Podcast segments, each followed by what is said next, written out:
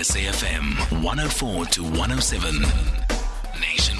Well, during the pandemic and after the pandemic, it, it seems there's been quite a big increase in the number of people who are using homeschooling for their children. Sometimes it's online, sometimes it's sort of in person. People uh, create organizations with their neighbors, they sort of their children study together, things like that. But it does mean that these schools and these institutions and the adults that are doing this are not being checked in the same way that teachers normally are at schools.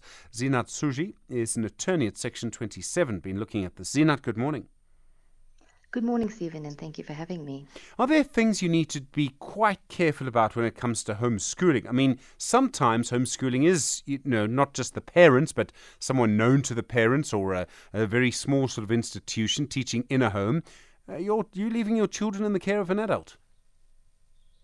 Sure. So, uh, home education, um, you know, there's um, a lot of teachers, um, a lot of parents have brought um, home uh, tutors into their home.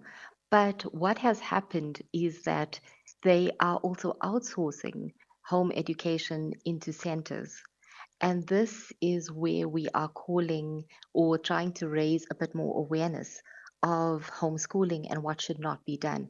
So these centers that are operating de facto as schools in the while they you know for t- two children who uh, whose parents have opted for for homeschooling where there's no registration um, these um, centers are not they don't have educators who are registered or they don't have qualified educators who are tutoring their their children um, these learners and these are where we're finding or we, we would rather call them bogus schools bogus, bogus schools, for example. And we want to just raise this awareness that children, that parents should be very aware of what home education actually is, and that there has to be compliance with the various legislation.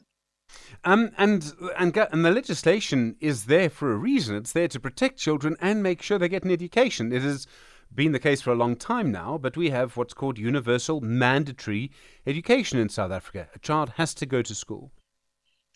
Yes, definitely. So the South African Schools Act, um, pl- you know, comes to play, and what it does, um, what it does stipulate is that all parents should ensure that their children are educated firstly.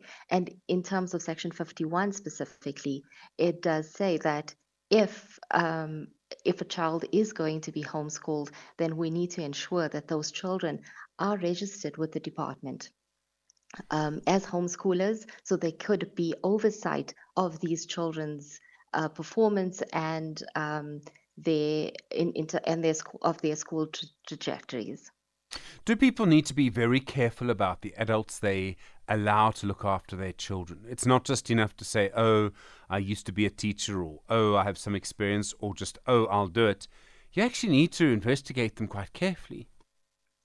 Yes, definitely. And I think that what we are calling for and, and you know, where we've um, what we have seen is you know, we live in South Africa. We know that sexual violence is pervasive.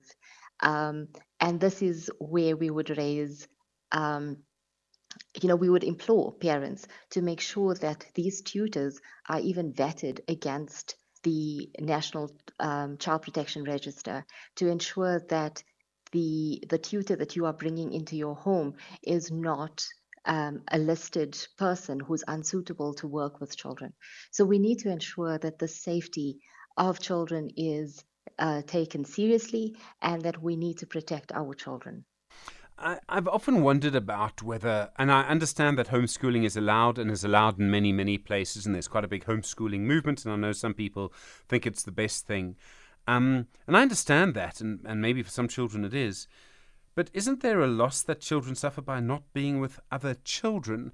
Um, there's a funny thing about schooling, you know. Um, a school and schooling, an education system in a country, performs uh, many other functions than just educating children. It also means that there's another adult, so a teacher, who sees children, has daily contact with them, can sort of see if something's happened to them, if maybe they've been abused by a parent, for example. But there's also a socialization. I mean, I would say, particularly in a country as diverse as ours, with a diverse society, the education system plays an important role in making all of us South Africans. Yes, I could not agree more. Um, we live in a diverse country, as you say, um, and I think socialization of children is really important. What happens in home education uh, settings is that children are very far removed from that. And when you get at a university level or tertiary education level, what happens is that it could become a culture shock to these children. Um, but I mean, it's very discretionary to parents. A lot of parents have found this to be uh, a lot more attractive post COVID. We've seen increases in, in homeschooling in South Africa. Um, and for various reasons.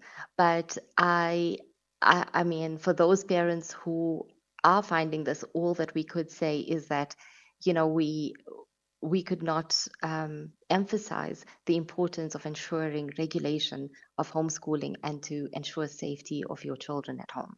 Zeenat Sujee, thank you, attorney at Section 27.